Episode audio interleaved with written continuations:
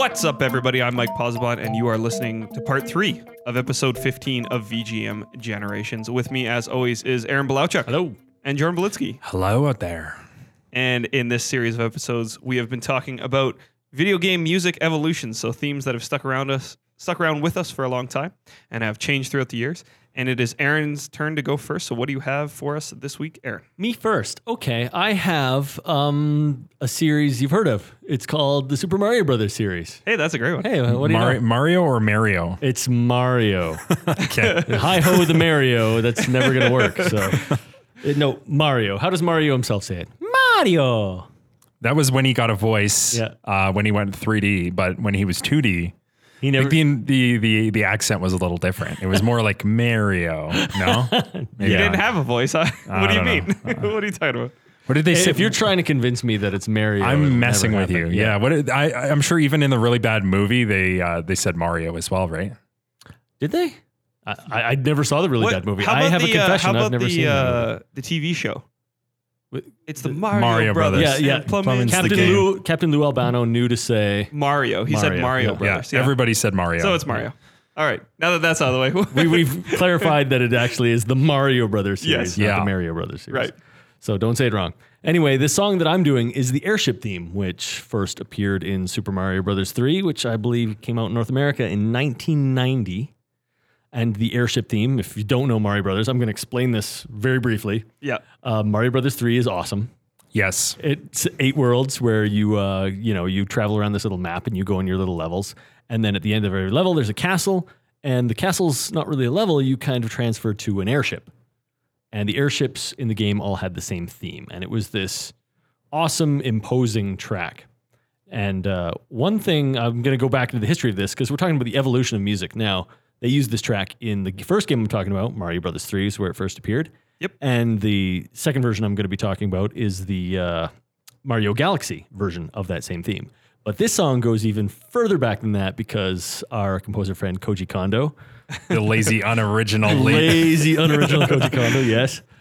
Totally ripped off this song. Koji Kondo never listens. He's not going to listen now, that's for sure. Yeah. He hates us actively. He's going to put a hit on us or something. That's right. But... essentially, this song, amongst other Mario songs, was stolen, and this one was stolen from a composer named Gustav Holst, who wrote a suite of songs called The Planets between the years 1914 to 1916. So famous. Yes, very famous. Even if you've never heard of the composer or the suite, you've probably heard this music before in something. It's used in a lot of things. You'll see it in like commercials and trailers and that kind of stuff. Movies and that kind of thing. All the time, yep. In fact, interesting fun fact about this is that when... John Williams was originally writing the score to Star Wars. What George Lucas had done, he'd put a temp track in there in all the scenes just to set the mood. A scratch track. And his scratch track was The Planets. Oh, wow. That's exactly what it was. So cool. When he gave it to John Williams, he's like, kind of do it like this. And the hilarious thing is John Williams, in a lot of things, like ripped off a lot of the motifs. Oh, really? So, straight out of there. No, he didn't just throw it out the window. You listen to some of the music in Star Wars, and it's like, oh yeah, that's right out of The Planets. Would that be like the Imperial March would be like the airship thing? No, because that was Empire Strikes Back. So by that time he was forced to do original stuff. But back when they were first doing this, and maybe Star Wars was, it's this one-off throwaway project that nobody really believed in. Yeah. So what they did is he basically, you listen to that and there are parts in it where it's like exact, straight out of The Planets. Well, almost exact. He changed a few things. He changes it more than Koji Kondo does. We'll just say that. But it's almost directly ripped out of that. So the lazy, useless John Williams and the lazy, useless Koji Kondo. Two of my favorite composers of all time who are super lazy. But the airship theme was stolen from the first movement of that suite, which was seven different movements. And the first one was called Mars, the Bringer of War. And each one, obviously, is called the planets. So they're named after different planets. Is it all the Roman names or like referencing the Roman names? Yes. Okay. So it's like you get Jupiter and you get, that kind of thing. I can't. I'm not going to name them all out. You don't know all the planets? No. I don't know all of the planets in this one. You got 7 of the planets. There's the one we live on. There was no Earth movement, I'm afraid. So. Okay. No, it's just the celestial heavenly body planets. Okay. Yeah. The ones that, that inspired people to write songs like this. And he was trying to actually fit the song specifically to not just the planet, but also it's sort of like Roman god counterpart as well. So Mars, obviously, the bringer of war. Venus would have been one. Yeah, and Mars is specifically. I can't remember what Venus is, but they all have like a subtitle to them as well. So it would be like Mars, bringer war, Venus, like. I don't know if it's the bringer of love, but anyway, it's all follows that theme. So the bringer of war piece is very like bombastic. It's all like big timpanis and drums and that kind of stuff. And it's very imperialistic, like a marching kind of thing. So this was stolen by Koji Kondo for Super Mario Brothers 3. So maybe we should just go right into the first version of the song for the airship theme from Super Mario Brothers 3.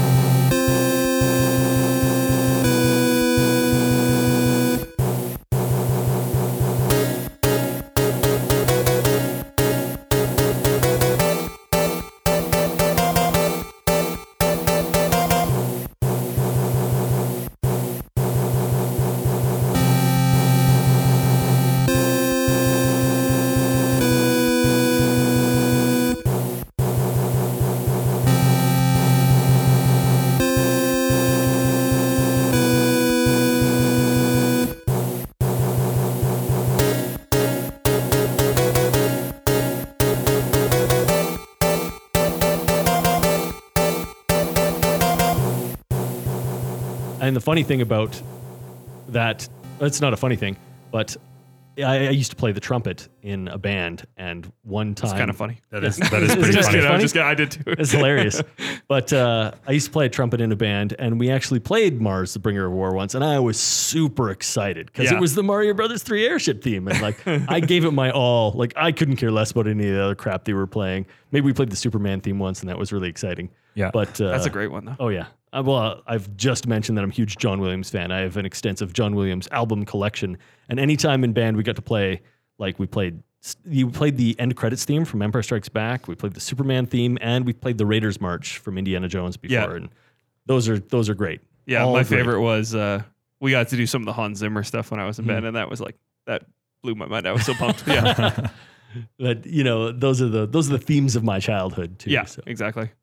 Yeah, we've just heard the Mario Brothers 3 airship theme. It's the theme that you all know and love and probably heard. If you're a fan of video game music at all, you're probably very familiar with that. So now let's play a little snippet of the actual Mars, the Bringer of War, and hear how that compares.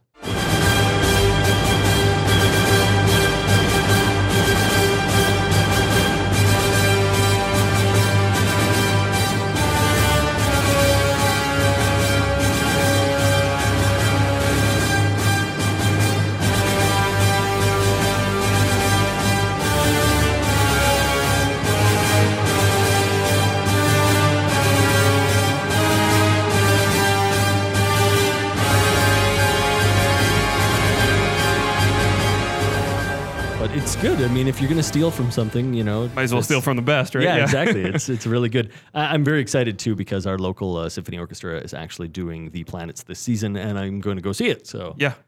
How many times have you seen this? Got to be more than once. No, I've never actually seen them play The Planets in concert, not as a whole piece. Unbroken. Yeah. Not as the entire suite. Suite. Yeah. So. That's cool. Sweet. Excited. Yeah, sweet. All right, so then anyway, Galaxy. So we'll fast forward to the year 2007 on the GameCube. Was it the GameCube? No, it was the Wii. Sunshine was on the GameCube. Yeah, so the Wii was the appearance of Super Mario Galaxy. And they also had airships in the game, and they also had this awesome theme, which I think appeared very prominently in the intro as well. I think there's the intro of the game. And I'm thinking back, I'm doing this all from memory. So if you remember, there's like this star festival and Mario's like running through this little town and there's toads everywhere and little star bits are raining from the sky. Yeah, he's like running up a path to this place at the top of the hill. Yeah, to the castle. I think he's going to meet Peach or something like that. And star bits are falling from the sky. And of course, like Bowser and his cronies sail in with their airships and it cuts to like this theme. Yeah. And it's just absolutely awesome. So... yeah. I'll talk a little bit about afterwards, but let's cut right in to keep that other song fresh in your mind, right into the airship theme from Super Mario Galaxy.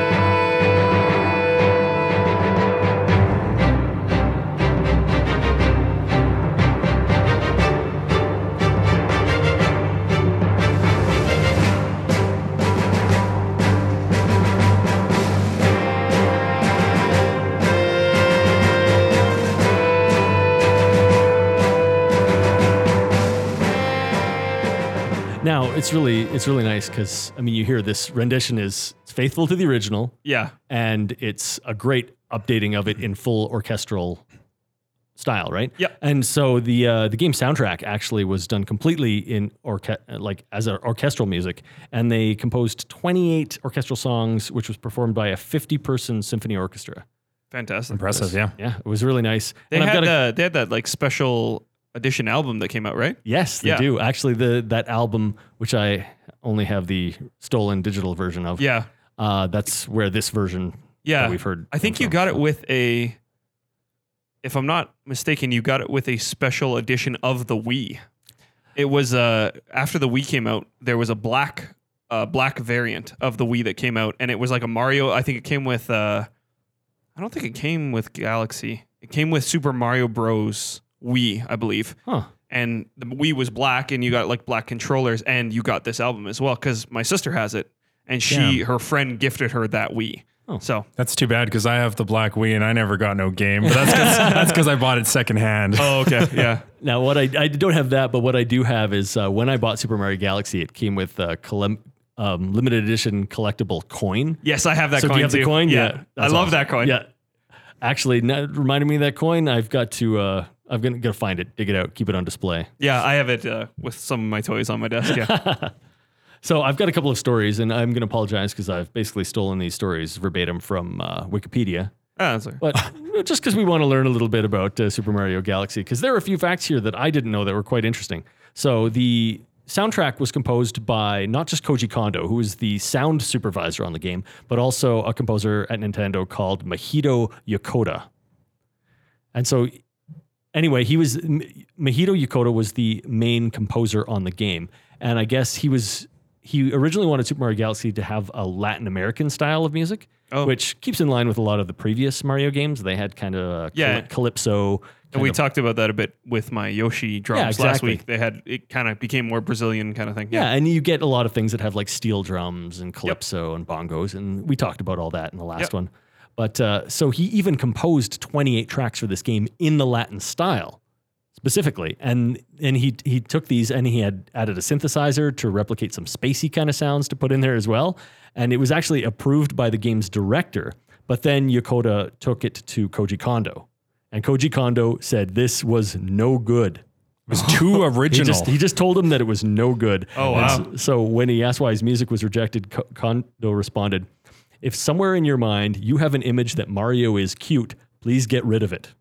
Oh. Because apparently his original style was done like for children. Very cutesy. Poppy, cutesy, light kind of stuff. And this was meant to be a more serious toned Mario game, as far as a serious toned Mario game could go, I guess. Well, I think that's always the way Koji Kondo has seen it. It's not like specifically a game for children. Like this is something to be taken seriously. If you think that Mario is a goofy cartoon character for kids, get that image out of your mind, right? Yeah. So I can see just especially with this game, just in the scale of it, because it is like you're flying among planets and you're like running around planets. It would feel a little weird if it was so like upbeat and poppy, right? Like it's kind of the music, the orchestra gives it a feeling of a grand scale. And it's exactly going back to that Gustav Holst, The Planets. It totally fits in with that sort of like bombastic planetary. Well, it's literally called The Planets and you're running around planets. Like it just works. And you know, I got to just put in a little interjection there that the mechanic of Super Mario Galaxy was just awesome. Like the little planets. The gravity. Yeah, it's just fantastic. Slinging between different planets. One of the best Mario games ever and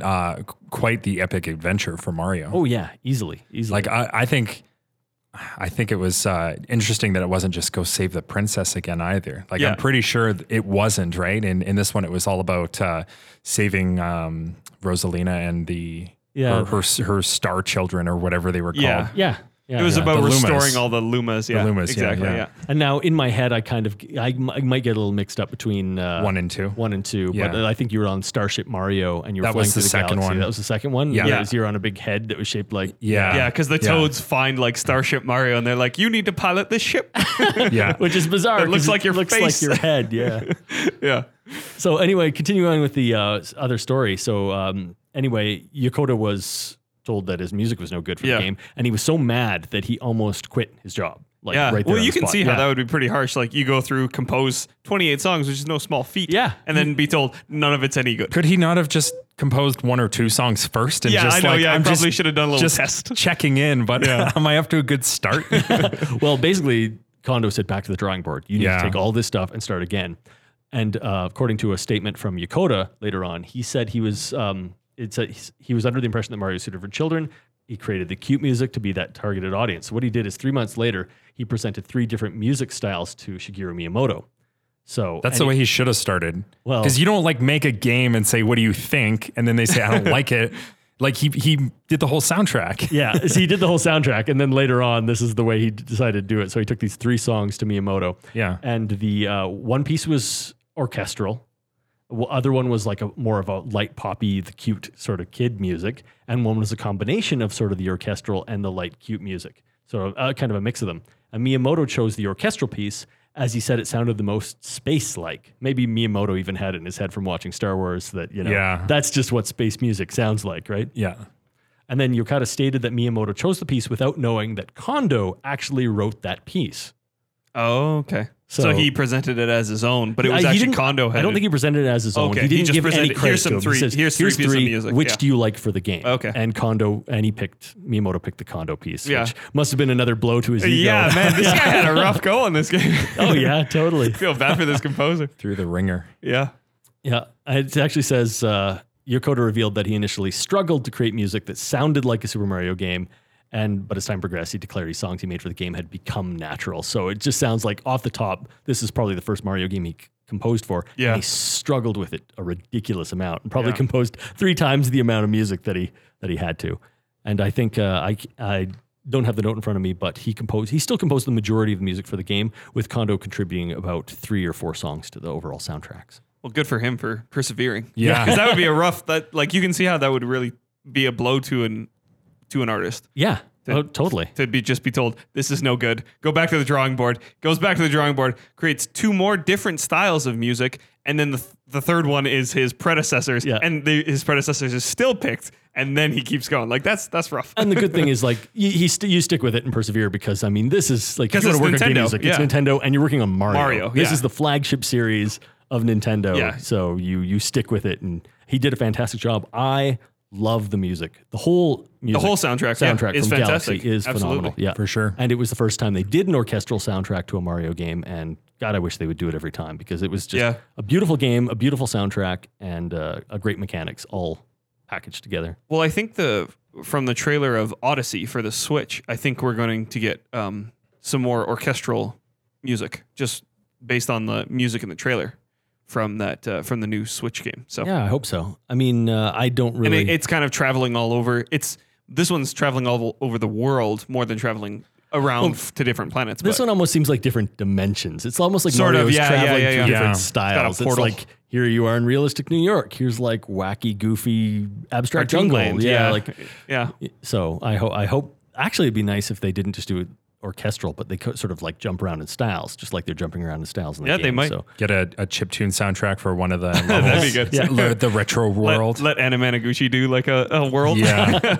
I don't recall what Mario game it was, but I remember them talking about the difficulties in having an orchestral soundtrack, because they mentioned, and by they, I don't recall who I'm talking about, but someone at Nintendo said that it influenced the momentum of the game too much, and it was hard to create a soundtrack that way, because it almost influenced the player and how they moved. And I think it was the Mario Galaxy series. It was specifically Mario Galaxy, because what happened there is that I think it was Miyamoto who was actually overly concerned that the tempo of the music would influence how the player actually played the game. And I know that they had the orchestra record the songs at different tempos. And on top of that, they even synced up. This is one of the games where they actually synced up some of the sound effects to what was happening in the soundtrack in order to make sure everything jived. So they actually had the tempo speed up and slow down and just sort of like match. And I thought they did a couple playthroughs, and then they sort of got the rhythm of the player. And when they hit certain points in the game,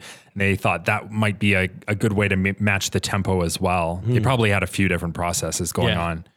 Yeah, that's really interesting. You'd think some of the songs they've had in their library for all these decades, like it would be easy to just do another Mario song, but it sounds actually fairly complicated. Well, it was complicated then, and I know we've even talked about in previous ones, is that ever since New Super Mario Brothers, it seems like they've been recycling the same music, and it's heavily synthesized, and it's all about, you know, that little kind of sound every time the turtles do a little dance move. So it does seem like they've gotten a little slack in that, especially since the grandeur that was Mario Galaxy. So. Yeah, I was going to say, of the modern Mario soundtracks, Galaxy is probably my favorite. Yeah, and I hope that the new Mario Odyssey on the Switch is a return to form. I think it will be. Yeah. I think it's going to be great.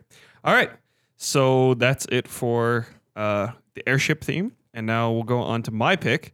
And I am, when you say evolution in games, there's only one thing I think of, and that is... Barbies. I was going to say Evo, the evolutionary adventure. That makes sense. But no, Pokemon. When I think Pokemon, or when I think games and evolution, the only thing that pops in my head is Pokemon. So I was like, I got to find a Pokemon song that has evolved throughout the years that I can use for this series. So, and... I read a few articles about the Pokemon music, but one of the things that's actually very consistent in the Pokemon games is that the music is never the same twice, with the exception of the Pokemon Center theme. That's the only one that that they've kind of kept consistent, and you can really hear it's the definitely the same song, you know, mixed up and changed for the different regions, but definitely the same song. So yeah, we've talked about Pokemon before, but obviously developed by Game Freak and published by Nintendo, and started in 1998 was Red, Green, Blue, and Yellow. Although Yellow was a year later. Was much later, yeah. But Red, Green, and Blue, and then all the way up to 2016 with Sun and Moon was our last one.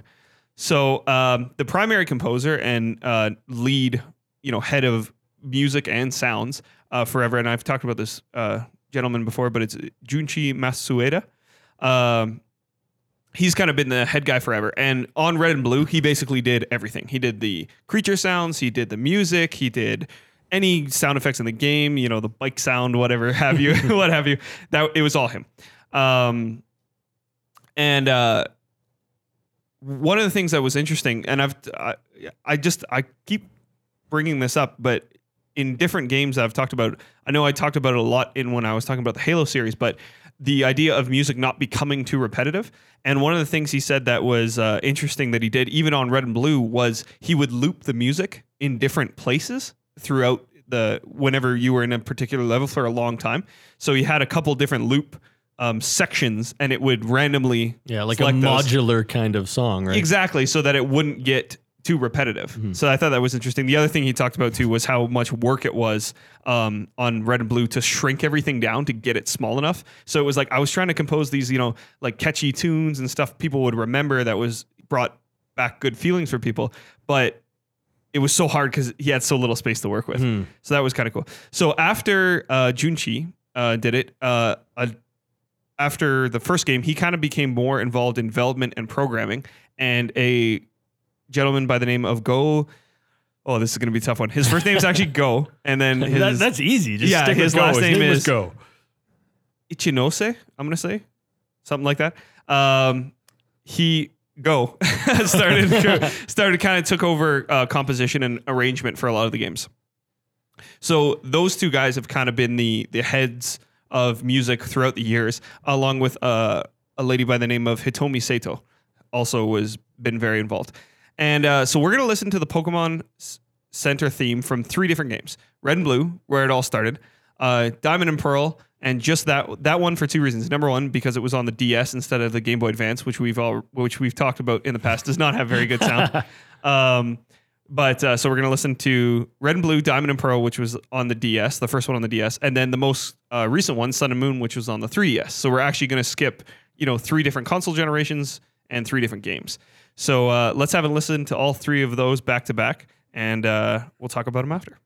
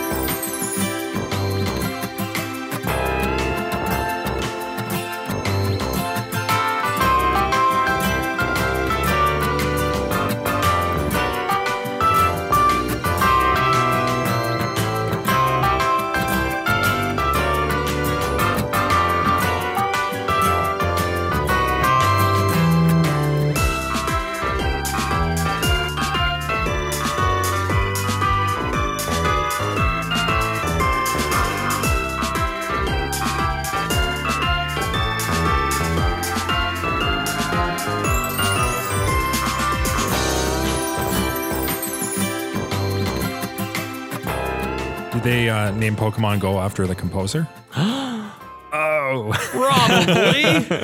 I don't think so. But that's an interesting thought, isn't it? I didn't realize that was an English word, go.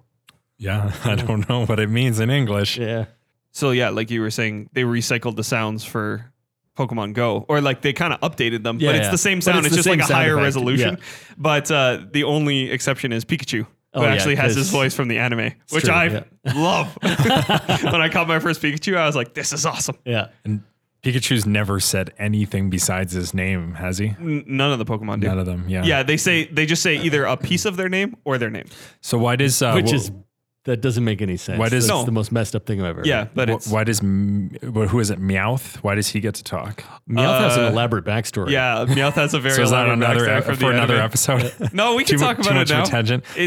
It's from the anime. Do you know the story? I do kind of know the story. I was actually doing some research on it a little while ago, just because, you know, and because the episode that comes from is actually pretty dark, where Meowth talks about his backstory and how I don't. Maybe you could do this better because you might have more details. I'll fill in if. But I think he fell in love with this other Meowth, and she was unimpressed by him. So he essentially taught himself to talk slowly over time.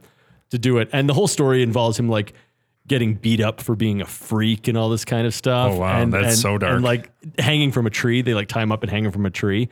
And in the end, no, well, they don't kill him. In the end, he actually goes to this girl to impress her that he can talk, and she rejects him for being a freak, essentially. Well, she can't talk back to him either, but she can. Well, I think they can talk in their language. See, the weirdest thing with Meowth is that even though he speaks English, because he's a Pokemon, other Pokemon can understand him. Yeah, so they can still communicate with each other, but he can communicate with humans. But don't all the Pokemon understand? He's like the only English true Pokemon translator. In the cartoon, like the trainer yells out a command and they understand. Well, it's like your dog, right? Okay, you've taught him a few like simple tricks. I'm getting too deep on this. I don't know anything about Pokemon. So, but I think in the end, the girl he was actually going after, she went for Persian, the leader of this gang. It also involves this gang of Meowths led by a Persian. Persian's like the evolution, right? The evolution of Meowth. Okay. I thought I might be wrong, but I thought the storyline was when he went back to see her, she had evolved.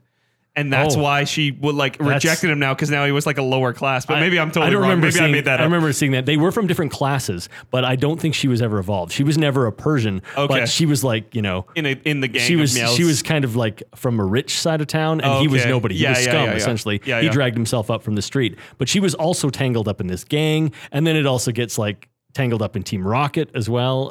It's this. Yeah. I'm not doing it justice. I totally encourage you to look up this story online, because it is quite sad. Yeah, Meowth has a very tragic tale, and it's just funny because he's he seems like one of those characters where he's a bad guy, but only because of his circumstances. He never wanted to be bad, or like the Team Rocket characters kind of thrive on being the bad guys, but he just has to has to go along with them because they're the only family he's ever known. Exactly. And they're the only ones who's ever accepted him despite being a freak within the world. Right. Yeah. So.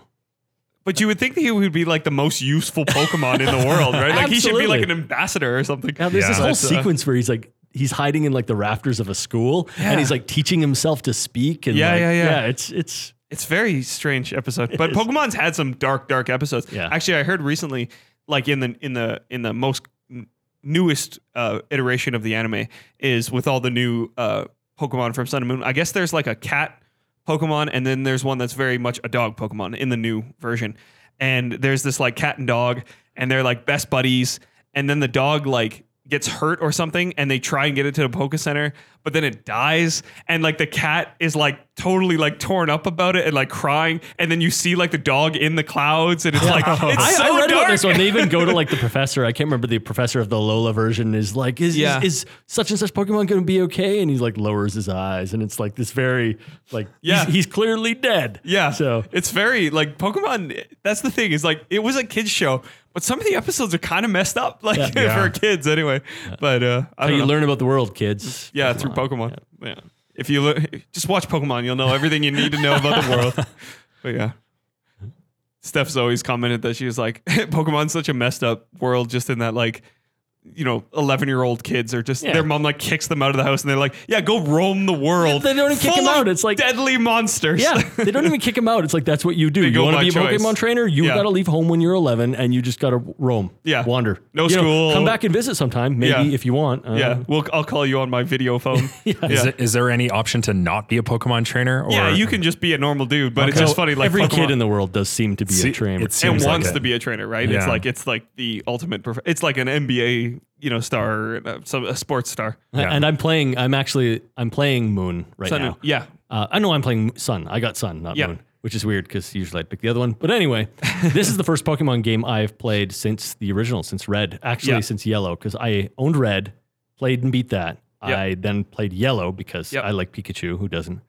And then I bought Gold and Silver. Never played them. I bought Ruby and Sapphire. Never played them. You bought both? I bought both. I have both Gold and Silver and Ruby and Sapphire. And I've never played them. And then I kind of fell out of the Pokemon series forever, except for maybe, Pokemon Pinball and Puzzle League and all like the offshoot kind of nonsense. And this is the first traditional main series Pokemon game that I've played since then. And it's like an old shoe.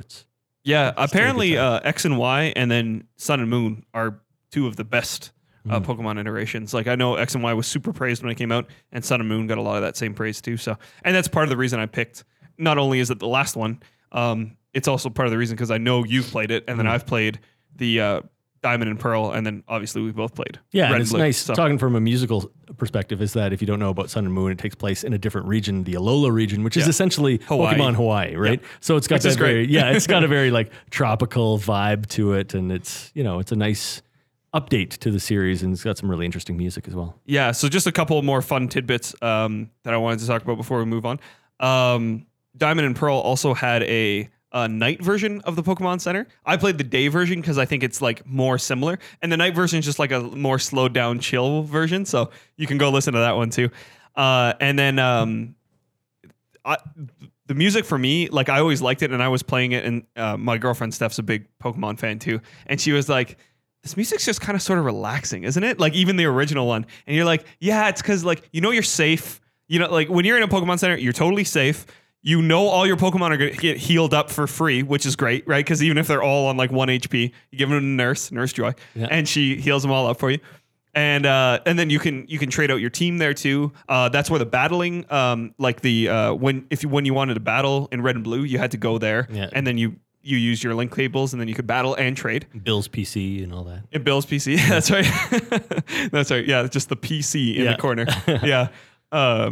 The generic PC. But, and then now it's the online systems are all in the Pokemon centers and stuff. You would know more about that than I would. But yeah. I mean, honestly, even though I have Sun, Zelda came out and it distracted me from all things in the world. Yeah. So, but you played a bit of it, right? I did play a bit of it. And I did even a little bit of online trading, mostly because I don't know. A lot of people are playing with it. And of course, like most versions, there's exclusive to one version, exclusive to the other. Yep. So I'm trying to like grab exclusives for my version, even stupid low-level ones, and like just throw them in the pool and say, hey, I'm looking for X, and I'm offering Y, right? So, are you getting a bunch of the Japanese names? No, I'm not. Oh, really? Because that was Diamond and Pearl had the online trading system, and it was funny because there was this thing that happened when that I think it might have been the first version of it to have online trading, but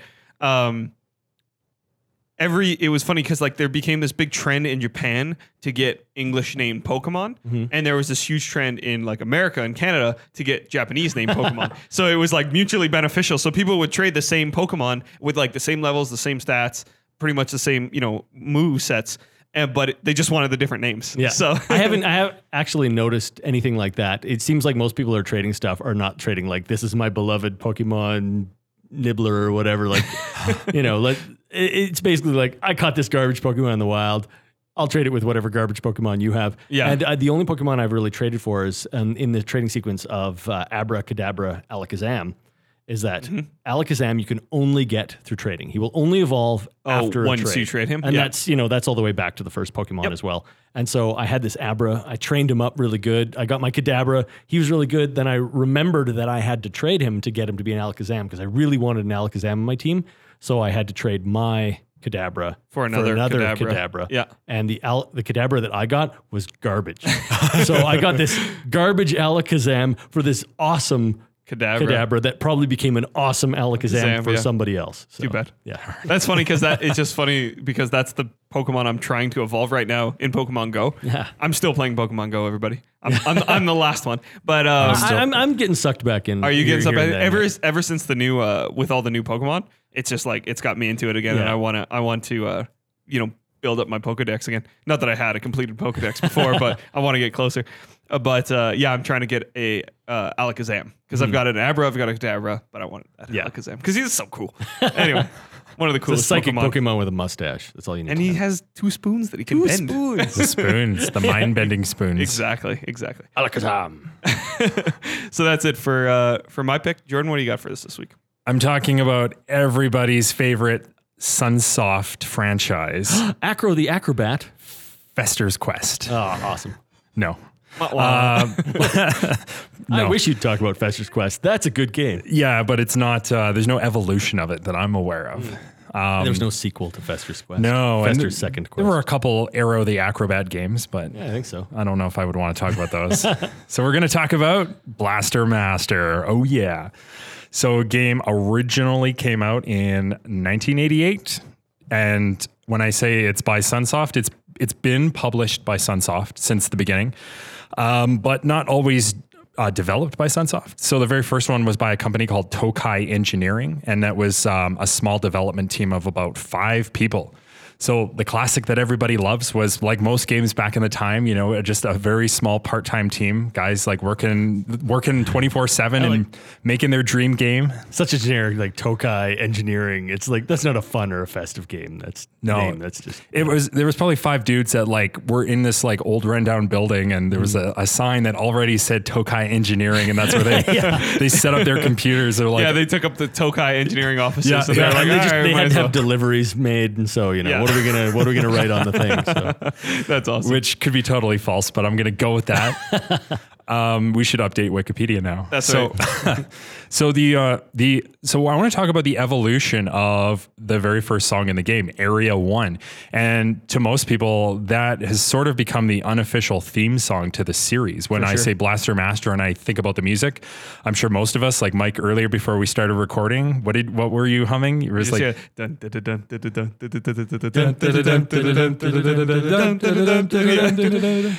there we go. Well, Let's stop talking. Let's just go into the song because how can I follow that up? So let's listen to Area 1 from the very first Blaster Master from 1988.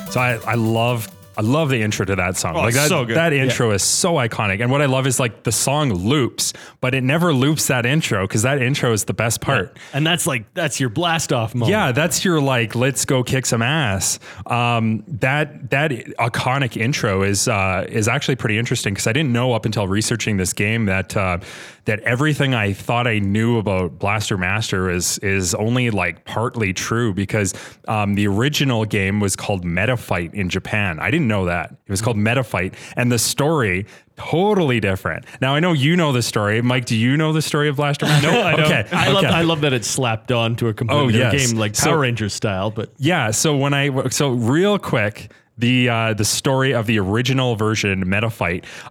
So It takes place on this planet called Sophia the Third in the year 2052. Oh, we're almost there. It's, yeah, unfortunately, we're almost there. Back when this game was made, that was like 70 years ago. But Emperor Goez has conquered space and declared himself a god. All space. The only survivors are of his attacks are this science academy that's habiting this satellite in space. The survivors have all like sort of band together and developed this all-purpose fighting tank, and it's called Metal Attacker. Wow, that, like they got this crazy creative over-the-top story, and then they made a car called Metal Attacker. Metal Attacker. So this is the Japanese story? This is the original true version of Blaster Master. Okay. Excuse me. So the tank is called Metal Attacker, driven by you, a boy named Kane Gardner, to lead the counterattack against Emperor Goez. Now, when the game came to North America, when the game came to North America, there was a bit of controversy over the over-the-top story, the anime, the anime style that it was influenced by, and they sort of westernized it. So the story they came up with, because it was so crazy, like tell us the story. No, you tell the story, because it's like if they wanted to make it better or like less insane, they certainly did. Or maybe more relatable to the dumb Americans that we are. I don't know. Like that always seems to be the case, is that they water it down or dumb it down, simplify it in some form. So Blaster Master, for those that don't know, you play as a boy who jumps into a hole chasing after his pet frog, Fred. When he falls in the hole, he finds a tank. He climbs inside and rides it so he can go find his frog. Yeah. I love it though, because it's like that's the most ridiculous like 10-year-old wish fulfillment fantasy kind of thing in the world. It's like I had a pet frog, he fell in a hole, but instead of just losing my frog, no, I'm going to go down that hole and have an awesome space adventure in Metal Attack. How big was this hole? There's a tank in the hole. Well, yes. He went down the hole, and the tank was down there just parked for no reason at all. And then he gets in the tank, and this almost whole world opens up outside of that. So he gets into the tank, and then dun da da da da da da. That's where the game starts. Oh, that's so great. At the time, when we were kids, we didn't know that it was a bad story. We were like, who cares? Story isn't important. I'm in a cool tank and I can shoot, and this music is awesome. But the story, despite not being important, was memorable, because even so many years later, having even through like 20 years of not having played Blaster Master, that stupid frog chasing story always stuck with me. That's important to me. Yeah. I really, that's to me what Blaster Master is. The stupid frog named Fred, and you got to save him. That's so funny. They recycled some of the information, like the planet Sophia the Third became the name of your tank in Blaster Master. It was called Metal Attacker.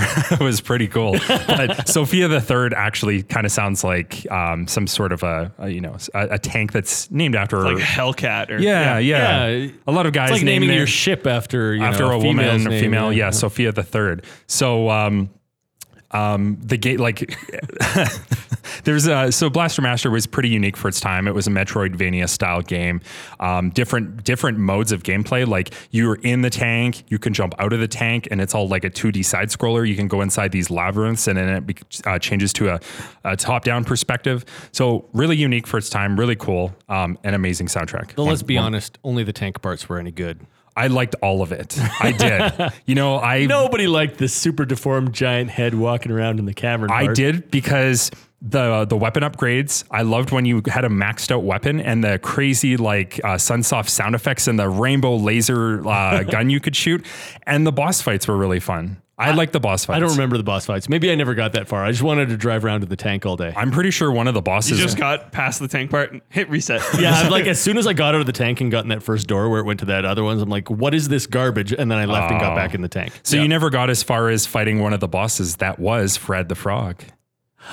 No, I don't think I did. Yeah, there was actually two frog bosses for some reason. Now, recycled bosses. I gotta wonder though, was the frog boss from the original Japanese version? Was there a frog boss in it? Maybe that's where they got the whole frog idea. That could be it, right? Because in the original, you weren't chasing after your pet frog down a hole. But you were chasing after the guy who conquered space. So a frog conquered space. Well, not even the frog conquered space. The final boss. Maybe he had a frog boss minion, or you're in frog space. Minion. Maybe there's just giant frogs. That's the final boss. I'm showing Mike a picture because I have a picture of the boss on me. It's kind of like an alien frog. Yeah. Well, He's on the cover of the game. Yeah, I was gonna say. Yeah. So if you've seen Blaster Master, the game, you know the crazy alien guy on the cover. That's one of the bosses you fight. Honestly, if you haven't heard the whole soundtrack, it's one of my favorite soundtracks on the NES. Definitely check it out. I want to talk about the evolution of that first song though. So real quick, I'm gonna blow through some other games here. There was a follow-up, a spin-off on the Game Boy called Blaster Master Boy, which turned out to be sort of a Bomberman ripoff, which I started researching, and it actually ties back to Hudson in a way. So it, in some form, is not necessarily a ripoff, but sort of a joint effort, which is interesting. I'd like to do more research and talk about that on another episode. There was an official sequel on Genesis, or the Master System. It was on the Genesis, 1993, Blaster Master 2. This was developed by Software Creations, the company that did all those amazing games that I talked about in Kasuge Month. So... You know, if you don't know, that's amazing crap games. They don't reuse any of the original music, and it sounds horrible. It's like, you know, when you hear that Genesis sound and it's too Genesis, and you have to it's like twangy, gritty kind of. Yeah. So some of the songs on this are like that. And I'm sure if you've played the game, you grew up with it, you'll argue with me on this point, but it hurt my ears and I had to stop listening. I can't believe I owned a Genesis and never even heard of that game. Blaster Master 2. Yeah. I don't think it reviewed very well. I think it was considered average. So I assume we're not listening to that. We are not. No, okay. And we're not going to listen to Blaster Master Boy either, because it's not really a true Blaster Master game. Okay. Plus, neither of those games have the evolution of the Area 1 theme. But then we get to the Game Boy Color in the year 2000, and they did an almost remake. And by that, I mean that it's kind of the original game on the Game Boy Color, but they changed a few elements and they modified it a little bit. There's some identical areas. Is it like the Super Metroid of Blaster Master, sort of? Well, not really. I guess it would be like the Metroid Zero Mission. Sorry, that's what I meant. Metroid Zero. Zero Mission version, where it's like there are areas that are just identical and other areas that like this didn't happen before or it's been modified. Yeah, it's an expansion of the original game, essentially. Right? Yeah. So this is on the Game Boy Color, but again, you have to realize this is 12 years later from the original. So let's listen to a piece of that.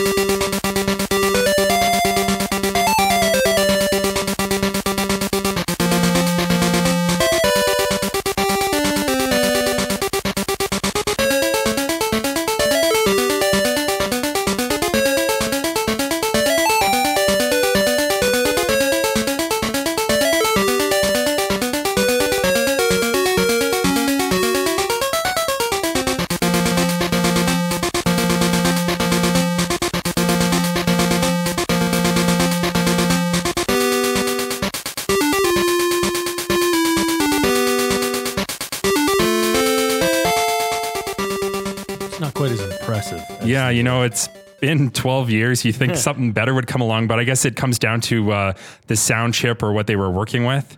But even by Game Boy standards, it's like you hear the Game Boy sound chip, Game Boy Color, do some pretty incredible things. Totally. I agree. Well, we just did, right? We just heard the Poké Center theme. It sounds like there's no sustain on anything. Yeah. It sounds very simple. Like they basically did like the most simple arrangement of the original theme, but didn't really... you know, take advantage of all the instrumentation that they actually had. And the stereo sound, I don't hear much separation. Yeah, I couldn't find a version with stereo because I know most are in stereo, but I couldn't find a version. Now, it was a little bit of a letdown considering, you know, how much time had passed and we've all heard great soundtracks from the Game Boy. The whole soundtrack though is a recreation of the original. So, you know, just maybe for interest's sake, if you listen to the original soundtrack, it's almost a watered down version of the NES soundtrack in its entirety on the Game Boy. So that's kind of neat. But moving along, a few months later in the era of 3D, when everybody was doing remakes of 3D stuff. Yep. We got a game, and this is probably the best title of any of the Blaster Master games. It was called Blaster Master Blasting Again. And it came out on the PS1 in the same year of 2000. It was by Crave Entertainment, and I looked up Crave Entertainment, and they made a game called Baby Pals on the DS. Is that it? Because I swear I've heard of Crave before, and Baby Pals is not on my radar. No, they've done a lot of other games, but I came across Baby Pals. So, anyways, they did. They're their crowning achievement. Yeah, that's all you need on your resume. You want to do Blaster Master? Well, you did Baby Pals, so you're hired. Exactly. Once you do Baby Pals, you're every door is open. Exactly. Yeah. So it was a 3D version of Blaster Master in a third-person view. Not much to say about it because it was almost an entirely new, different game, just kind of holding on to the franchise name. And then 10 years later, in the year 2010, we got Blaster Master Overdrive. And this was a WiiWare exclusive. Again, this was one of the first ones. Let's see here. This was not the. This was probably the third one that was developed by Sunsoft. So they got the original creator of the first one from 1988, and he came back. And I guess you could call this one a Blaster Master remaster because it's almost which they should have. Yeah, they should have. That should have been the name of Blaster it. Blaster Master remaster. I'd play that. But this one was called Blaster Master Overdrive. And I remember when I first played this one, I was excited because all I wanted it to be was like the HD remake of the exact old NES version. And it kind of was, but a lot of WiiWare exclusives that came out at the time kind of left this like aftertaste in your mouth. Like, I don't know if you ever played, there's other ones that I can compare this to. There was Castlevania Rebirth and Contra Rebirth. And you play those games and you know they're remakes of old original Castlevania Contra games, but then it has this like level of polish and cheese to it and this really weird MIDI soundtrack. Yeah, it feels very B-Team. Yeah, it does. It's like, it just makes you want to go and play the original version, you know? So I was a little bit let down with this WiiWare remake, but it was pretty cool. Again, they went through and did the entire soundtrack over again. So with that, let's go back and listen to Area 1 from Blaster Master Overdrive.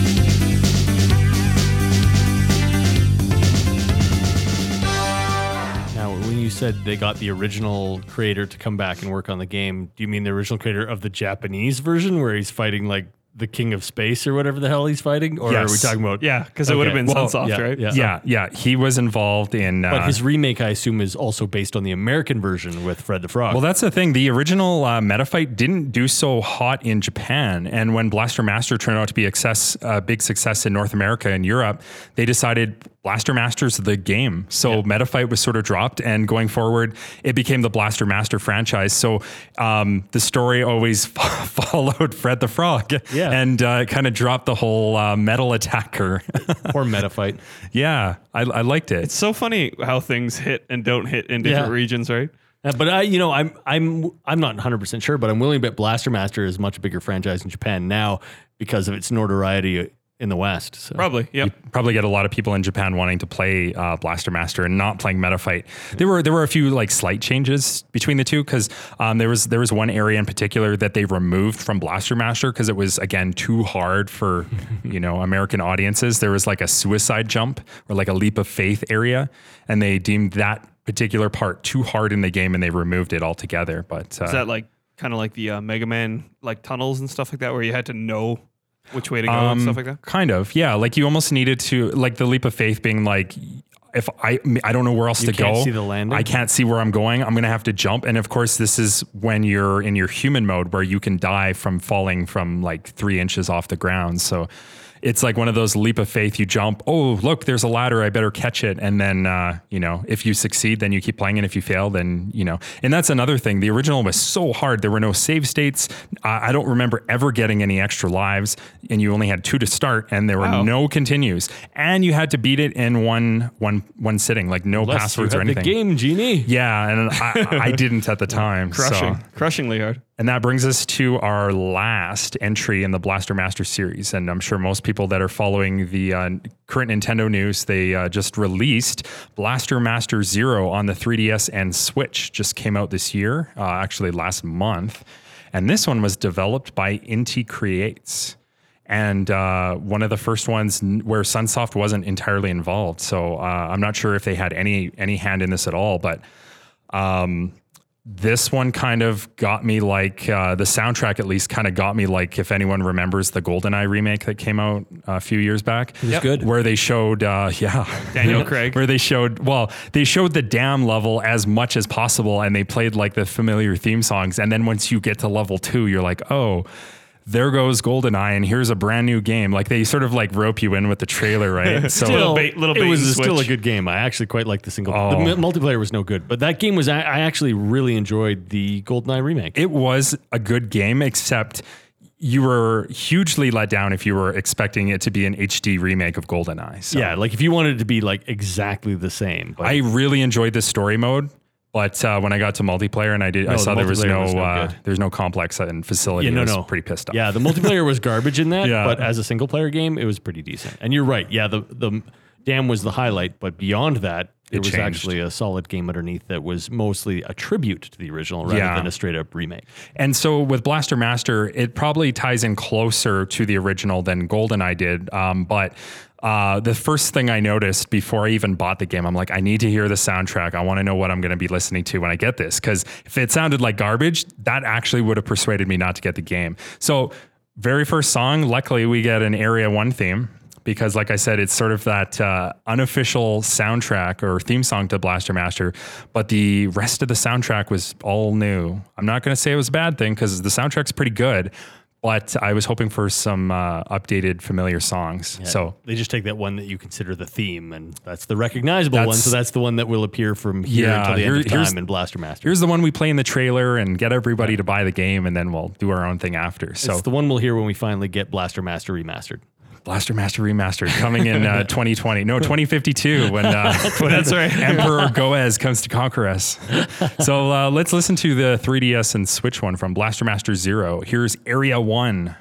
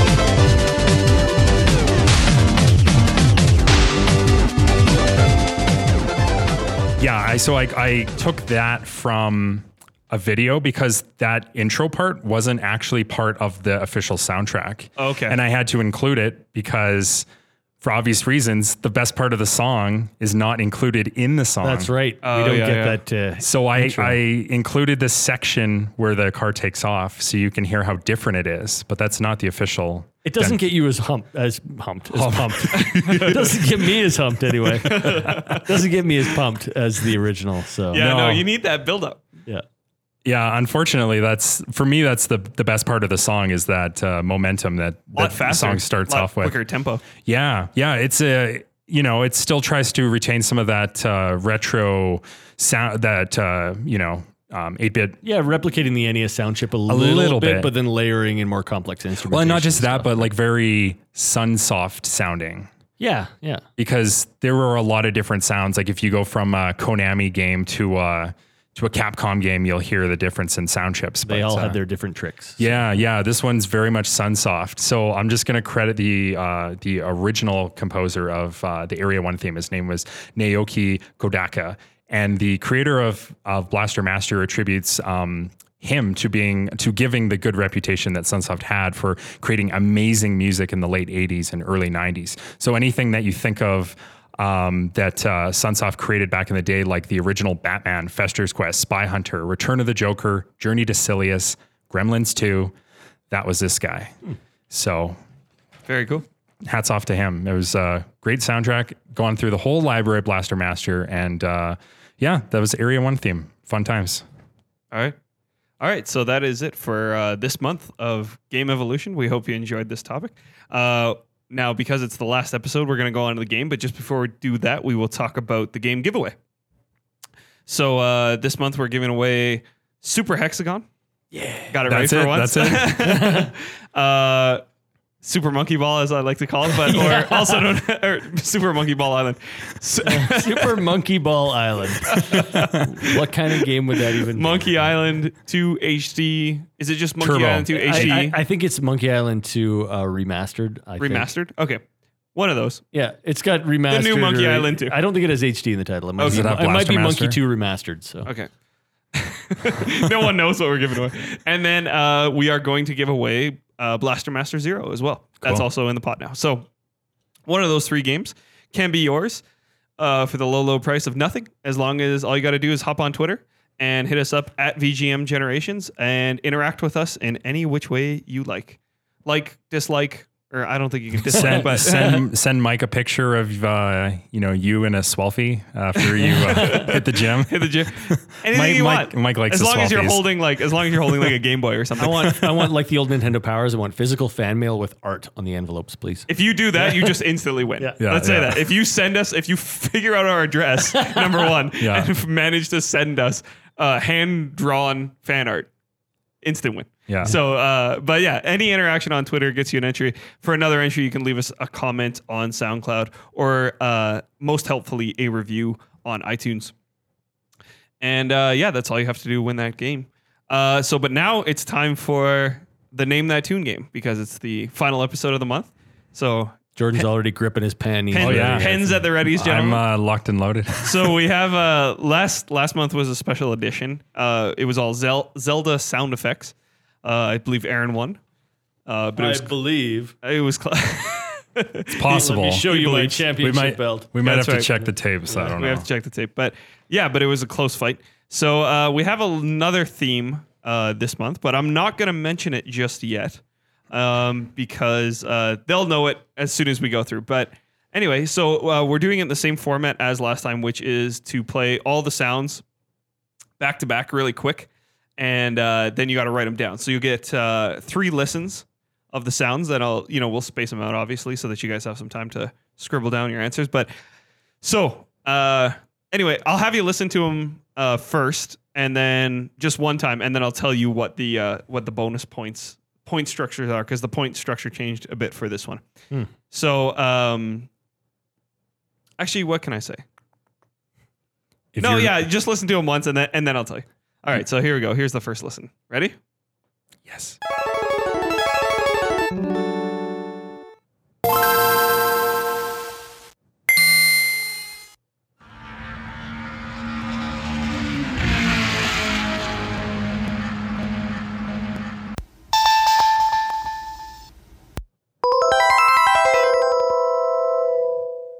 right, so there's your 5 sounds. I almost got them all. Damn, I think you guys are going to get them all. So the structure for this is, obviously now you know. So obviously now what they are is like startup sounds is kind of the theme of this month. So on the ones that aren't specifically console startup sounds, if you can name me the console that the sound is played from, that's your bonus point. So this is going to be the differentiator. So in there are some console startup sounds and some game company logo sounds you could call them. So if you can tell me the bonus points on this one come from, there's 3. So there's like 3 bonus points available essentially. If you can tell me the console that it's from, because the different consoles, even with the same developer, had, because of the different sound chips, had slightly different sounds. So that's where these extra listens are definitely going to come in. So you want the name and the console. So I want the name of the company and then the name of the console for the non-console startup sounds. Okay. All right? Okay, you're going to have to play them again. Yeah, no, definitely. So here you go. Here's your second listen. I'll give you a little more volume on this one.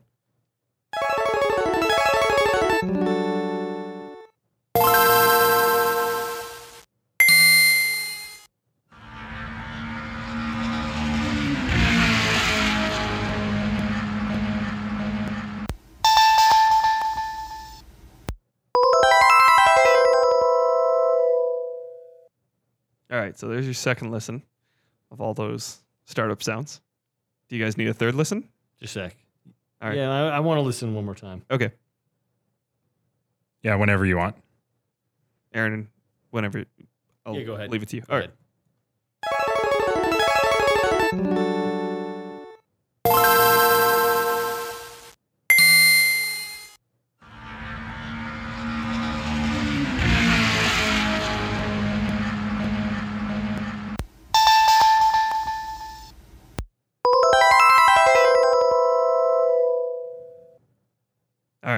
There's your 3 listens.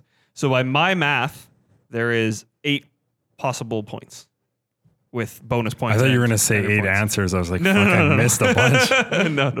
No. Just 8 possible points. So five sounds, if you will, and then 8 total points. I'm going to get at least 2 points. All right. Very good. I would hope so. Yeah. All right. So the first one, I think normally Jordan, I asked you first, so I'll ask Aaron first. So Aaron, what did you have? For I wrote down one? It's the Capcom sound. Logo. That's correct. Yeah. Now what game system? I wrote Super Nintendo. That is correct. So, Jordan, I put the same exact thing except I wrote from Street Fighter 2 Turbo. The game isn't specific. There's no asking for extra bonus points already. All right. So yeah, you guys both get 2 points for that one. All right. So. The second sound is, Aaron? It is the Game Boy startup screen. Correct. Actually, no. No? I had something slightly different. What did you have? I had the Super Game Boy. Oh, you're both wrong, actually. Because the Super Game Boy Player startup screen. See, now you might have me. I might be wrong, but it is actually the Game Boy Advance startup screen. Oh, yeah. Not the Game Boy. Yeah, that's right. It's because the last sound of the Game Boy Advance sound is the Game Boy sound, but that was the Game Boy Advance startup screen. See, And I'll accept the loss, but you can play Game Boy Advance, so they might have taken the Game Boy Advance startup screen for the Super Game Boy. You said it was the Super Game Boy? Yeah. All right, we're going to check that before the episode's over and see if you get a bonus point. Can we go to the judges on that one? Yeah, we're going to have to go to the judges on that one. So we'll see if we need the extra point at the end. Maybe we'll use it. Do we each get one for saying Game Boy or no? No, that's a half point. No, you both get nothing for that. Nothing, okay. All right, so the third one is... Aaron? It is question mark. Really? Mark. I have no idea what this is. Jordan? Well, see, Really?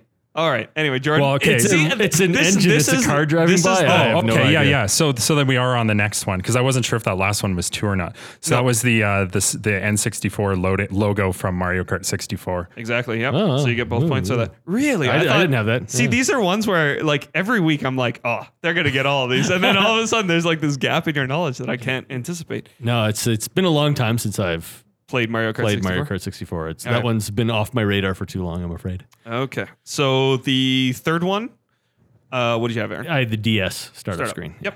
And same? Nope. I put the GBA and I knew it was wrong. I just didn't know what it was. So. All right. So this is All right, back to tie. This is this is the separator. No, we're not tied. So you're 1 point ahead because you had 2 points for the track 5. So what did you have, Aaron? I have no idea. I didn't get this one at all. Really? It didn't seem familiar to me. It did to me, but I might get the console wrong. Okay. Okay. So I said it was the Konami theme or loading screen.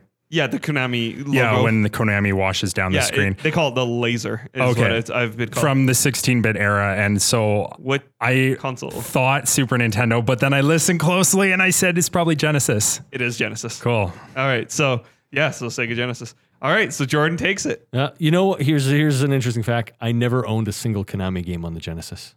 Really? You never even played one? Nope.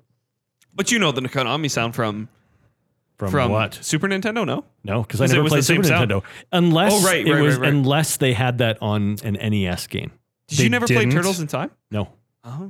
So I think they may have used that same sound in the PlayStation 1 era. I don't know for sure. I didn't as well. They used it. They used it on the Super Famicom as well because the laser's a different color. Okay. It's purple on the Super Famicom and I think Super Nintendo if they used it anywhere. It's green in the Genesis. Now for my Konami knowledge, it basically ends at the NES because I never owned anything Konami on the Genesis. Konami was pretty much non-existent on the N64. Very, very light. And then I can't remember the next Konami game I would have actually played. So, and I never had a PS1. So. Oh, okay. Crazy. So that one was too hard for me, I'm afraid. Oh man, sorry. Aaron, I didn't mean to handicap you so much, but it's so hard to know what you guys catering to me. Well, I'm just trying to cater to both of you. Yeah. Like when I'm doing this stuff, I'm like, all right, I got to pick stuff that they'll both definitely know. And I thought for sure the Mario Kart. I thought of you when I did Mario Kart. I was like, that's a shoo-in. It's a good idea. It's a good topic. Probably, like, if we had stuck with just, like, console startups, maybe I might have been done a little better there. Yeah. But it was the logos that threw me the theme, though. It was a lot of fun. Yeah, it was. So that was a different theme. But now, so Jordan's got the belt for the first time. Yay! So Jordan take off my belt. Yeah, that's right. Jordan wins this round. So, so that was it for our game this month. And that is it for this month. For Evolution Month. We hope you enjoyed it. And we will come to you next month with a new topic. And if you paid attention in that game, there may have been a hint. Oh. Dun, dun. But yeah. So thanks so much for listening. And we'll catch you guys next month.